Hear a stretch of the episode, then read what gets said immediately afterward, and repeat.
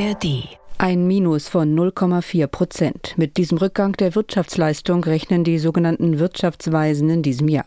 Und sie sehen erheblichen Reformbedarf, um Deutschland wirtschaftlich wieder nach vorn zu bringen. Das ist ein Thema heute im Standpunkte-Podcast von NDR Info mit Meinungen aus verschiedenen Medien. Heute ist Donnerstag, der 9. November. Ich bin Petra Mittermeier. Unser Gastautor ist heute Jan Fleischhauer, Kolumnist beim Focus und Buchautor. Er befürchtet eine dauerhafte Wachstumsflaute in Deutschland, auch wenn er versucht, positiv zu bleiben. Ich bin ein heiter gestimmter Mensch. Ich lebe nach dem Motto des österreichischen Dramatikers Johannes Treu, zu Tode gefürchtet, ist auch gestorben.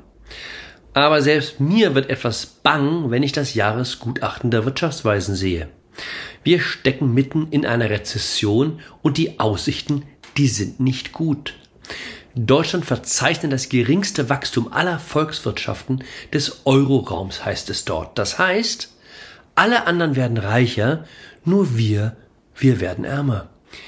Gut, die Überraschung hält sich in Grenzen. Nur jemand, der sein ganzes Studium mit Gender Studies oder Postcolonial Studies zugebracht hat, kann annehmen, dass es keinen Einfluss auf die Wettbewerbsfähigkeit der deutschen Industrie hat, wenn der Energiepreis in den USA bei einem Viertel von dem liegt, wo er bei uns ist.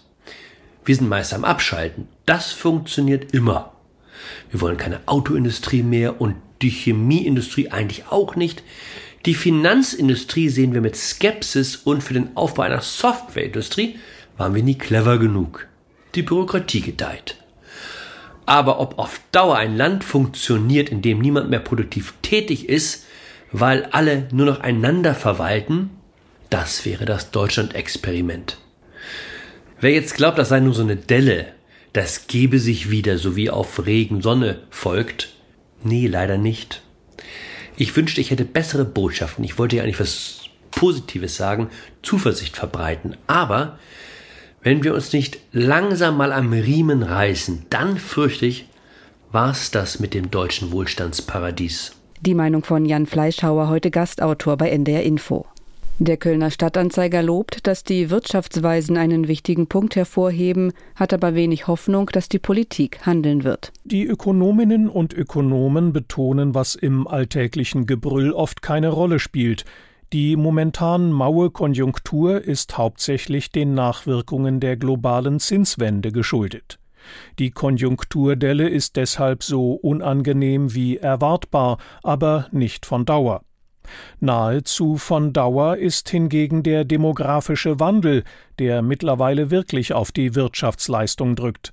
Das wird sich in den kommenden Jahrzehnten eher verschlimmern als verbessern und geht doch im politischen Tagesgeschäft oft unter. Im FAZ-Podcast für Deutschland schaut Gerald Braunberger, einer der Herausgeber der Frankfurter Allgemeinen Zeitung, auf die Hintergründe der wirtschaftlichen Lage. Wir haben in den vergangenen Jahren oder eigentlich seit der Finanzkrise vor 15 Jahren uns daran gewöhnt, wenn irgendetwas nicht so richtig läuft, dann kommt der Staat und er scheint auch unbegrenzt Geld zu haben und dann schüttet er Geld aus. Und dann wird's schon irgendwie.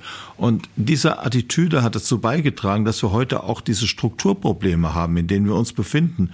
Weil sie können Probleme einer Wirtschaft, die sich erneuern muss, die also zum Beispiel auch lernen muss, mit weniger Energie auszukommen, die beantworten sie nicht damit, dass sie den Leuten Geld geben. Meint Gerald Braunberger. Von der Wirtschaftsprognose für Deutschland zur Zukunft der Ukraine.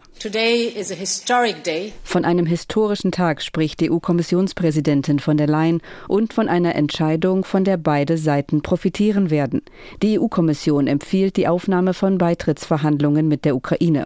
90% der nötigen Schritte, zum Beispiel im Kampf gegen die Korruption, sind laut von der Leyen erfüllt.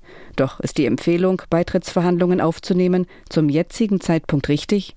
Brüssel-Korrespondent Holger Beckmann meint, dass das Ganze ein zweifelhaftes Versprechen ist. So richtig das sein mag, so fahrlässig ist es trotzdem, offensichtliche Schwierigkeiten einfach zu verschweigen, weil man damit Gefahr läuft, unerfüllbare Erwartungen zu wecken, die dann eines Tages bitter enttäuscht werden müssen. Das könnte die ukrainische Europa-Euphorie schnell ins Gegenteil verkehren und die Europäische Union ernsthaft destabilisieren.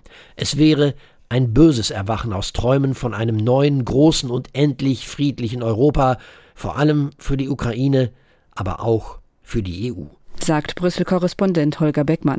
Die Ukraine hofft, dass die Staats- und Regierungschefs der EU auf dem Gipfeltreffen Mitte Dezember ihre grundsätzliche Zustimmung für einen Start von Beitrittsverhandlungen geben. Die könnten dann im Frühjahr beginnen. Der Zeitpunkt für eine tatsächliche EU-Mitgliedschaft der Ukraine ist aber völlig offen, wie auch Hubert Wetzel im Podcast Auf den Punkt von der Süddeutschen Zeitung betont. Diese ganzen Planungen, sowohl was den EU-Beitritt als auch den NATO-Beitritt angeht, die sind praktisch für den Tag X. Und dieser Tag X ist der Tag nach dem Ende des Krieges, wie immer dieses Ende dann aussieht. Das weiß niemand im Moment. Das heißt ja nicht, dass man sich nicht darauf vorbereiten muss. Und ich glaube, Ukraine wird nicht EU-Mitglied werden, während sie einen so massiven Krieg führen muss, wie der, den sie gerade führt. Also das ist, glaube ich, nicht das Ziel hier. Hubert Wetzel von der Süddeutschen Zeitung. Und noch ein Blick auf Welt Online. Im Kommentar dort heißt es, die EU-Kommission habe große Hoffnungen in der ukrainischen Bevölkerung geweckt, die wohl enttäuscht werden. Denn die Ukraine erfüllt die Kriterien für einen EU-Beitritt noch lange nicht. Die Wirtschaft des Landes ist nicht wettbewerbsfähig genug und kaum kompatibel mit dem Binnenmarkt. Zudem grassieren Vetternwirtschaft und Amtsmissbrauch. Vielleicht sollte es nicht gleich die EU-Vollmitgliedschaft sein. Es gäbe andere Wege, wie sich Brüssel und Kiew näher kommen und voneinander profitieren könnten. Eine Zollunion etwa oder ein teilweiser Zugang zum Binnenmarkt. Das wäre ehrlicher, als Hoffnungen auf einen schnellen Beitritt zu wecken. Und damit geht die heutige Ausgabe der NDR Info Standpunkte zu Ende.